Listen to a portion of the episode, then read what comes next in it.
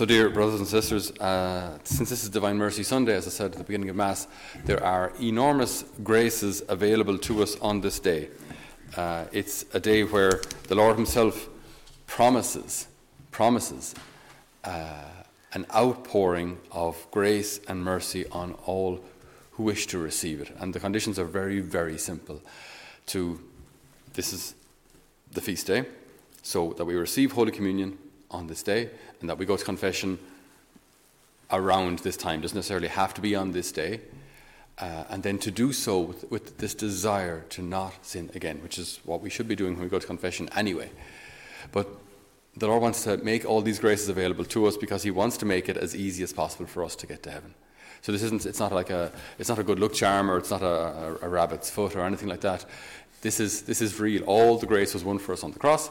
The Lord makes it available to us even at Mass, Holy Communion, what you do to receive God into you, very, very little. So God is trying to make it as easy as possible for us uh, to receive grace. And He says, I desire that the Feast of Divine Mercy be a refuge and shelter for all souls, especially for poor sinners. On that day, the very depths of my tender mercy are open. I pour out a whole ocean of grace upon the souls who approach the font of my mercy. The soul that will go to confession and receive Holy Communion shall, com- uh, shall obtain complete forgiveness of sins and punishment. On that day, all the divine floodgates through which grace flow are opened. Let no soul fear to draw near to me, even though its sins be as scarlet. My mercy is so great that no mind, be it of mind or angel, will be able to fathom it through all eternity. So, who doesn't want this? Who doesn't want that kind of grace? Who doesn't want that kind of purification? Who doesn't want the, the opportunity to start again, to have a clean slate, to receive complete forgiveness from God?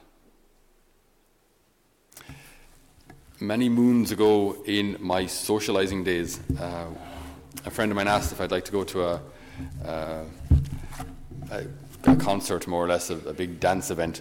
Uh, and I said, sure, I will, no problem at all. So he said, yeah, and a friend of mine is, well, he said, a guy I know is driving up so we can travel up with him. So I said, sure, sounds good. So we met up, and uh, this guy pulls up in a Honda Accord. It was a 2.2 litre petrol, so quite a, quite a powerful car. And uh, we got into the car, and the guy driving was a share older than us. So we were in our, I was about 19, 20, 20. Um, this guy must have been in his early 30s. So we got into the car anyway, and we then noticed that he was taking drugs while driving uh, on our way up to this concert. We were going faster than what might have been recommended uh, in certain spots. Uh, and I remember thinking, this could be a really big mistake. Uh, but I'm stuck now. What do I do? What do I do? We got there safe and sound, and he brought us home all safe and sound, all good, all good. But I remember just, I was just thinking about that this morning because the issue of trust, the question of trust, came up in my mind. That all day, every day, we've mentioned this before, all day, every day, we trust people. Without, like, implicitly, we trust people. Every time you get into a car, you presume that the mechanic has done his job right and that your brakes will work. You presume that the guy who made the brake pads didn't put in chalk, but proper components to make your car stop. Especially every time you get into a plane, you presume that the mechanics have done their job. Every time you eat food, you presume that those who grew it, those who produced it, and those who cooked it did their job right. All day, every we presume that the government know what they're doing. We presume uh, that that scientists, when they talk about air quality or whatever it may be, we, we presume our water is healthy we trust. We're constant, without implicitly, we are constantly trusting people around us with very, very important things like our lives and our health and our finances and our future. We're implicitly trusting people all the time. When it comes to trusting God, I think one area where, where we struggle, one area which we find difficult to trust God, is, is that we can't trust God and maintain complete control at the same time. No more than you can trust the pilot and the mechanics and m- maintain complete control over the engineering and the flying and the, whatever else goes on in the plane. You, you can't have complete control. And even if you did have complete control over it, do you know what you're doing? I mean, if, I, if, you had, if you serviced your own car, do you know what you're doing? Have you ever done it before? Like, eh, so when it comes to trust, we can't trust and maintain complete control of things. So I think that, that that's something that, that if we're going to trust God, then we have to eventually start accepting. If I'm going to trust Him, I have to start giving Him control. I have to start allowing Him to direct things.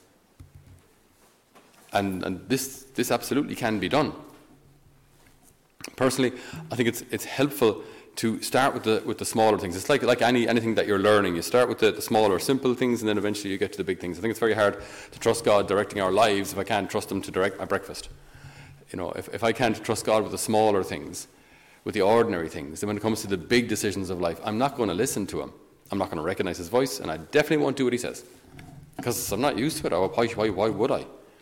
Whereas when I get used to allowing God to direct me in the small conversations, the small interactions, the small emails and texts and phone calls, and uh, the ordinary actions of a day, and ask God to guide me, guide me, show me what you want, show me what you don't want, guide me around this. The more I can do that in the small things, then when the bigger decisions come, I'm used to hearing His voice, and I'm used to doing what He says.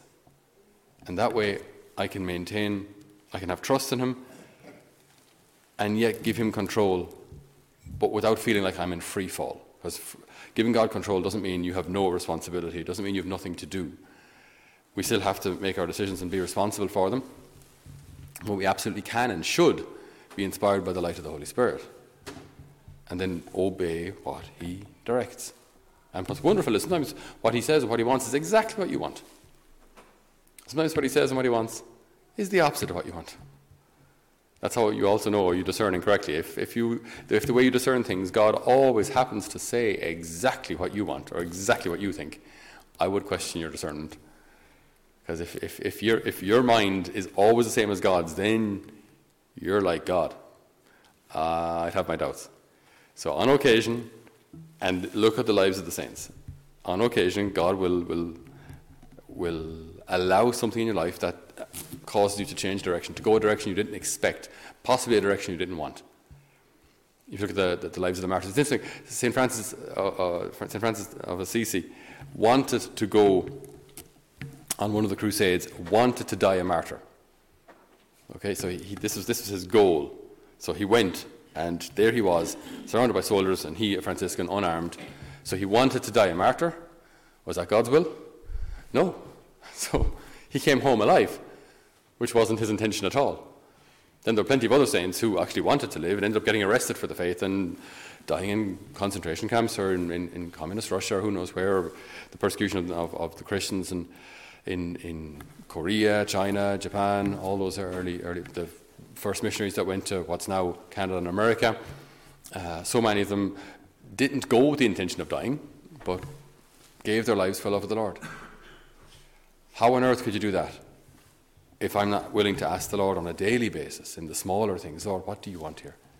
What do you want? What do you want of me? What do you want today? And to be able to say to the Lord, I give you a blank check. So if you ask me to stay, I stay. If you ask me to go, I go. If you ask me to speak, I speak. If you ask me to remain silent, I remain silent. And to allow the Lord to guide those small things. And then when the big things come, as I say, we'll recognize His voice. Your duty, says Jesus, is to trust completely in my goodness, and my duty will be to give you all you need. I am making myself dependent upon your trust. If your trust is great, then my generosity will be without limit. Imagine God saying that to you. If your trust is great, then my generosity to you will be without limit. I don't know about you, but that sounds good to me. That sounds like exactly what, what I need right about now. Take, for, take these graces not only for yourselves, says Jesus, but also for others. That is, encourage the souls with whom you come in contact to trust in my infinite mercy. Oh, how I love these souls who have complete confidence in me. I will do everything for them.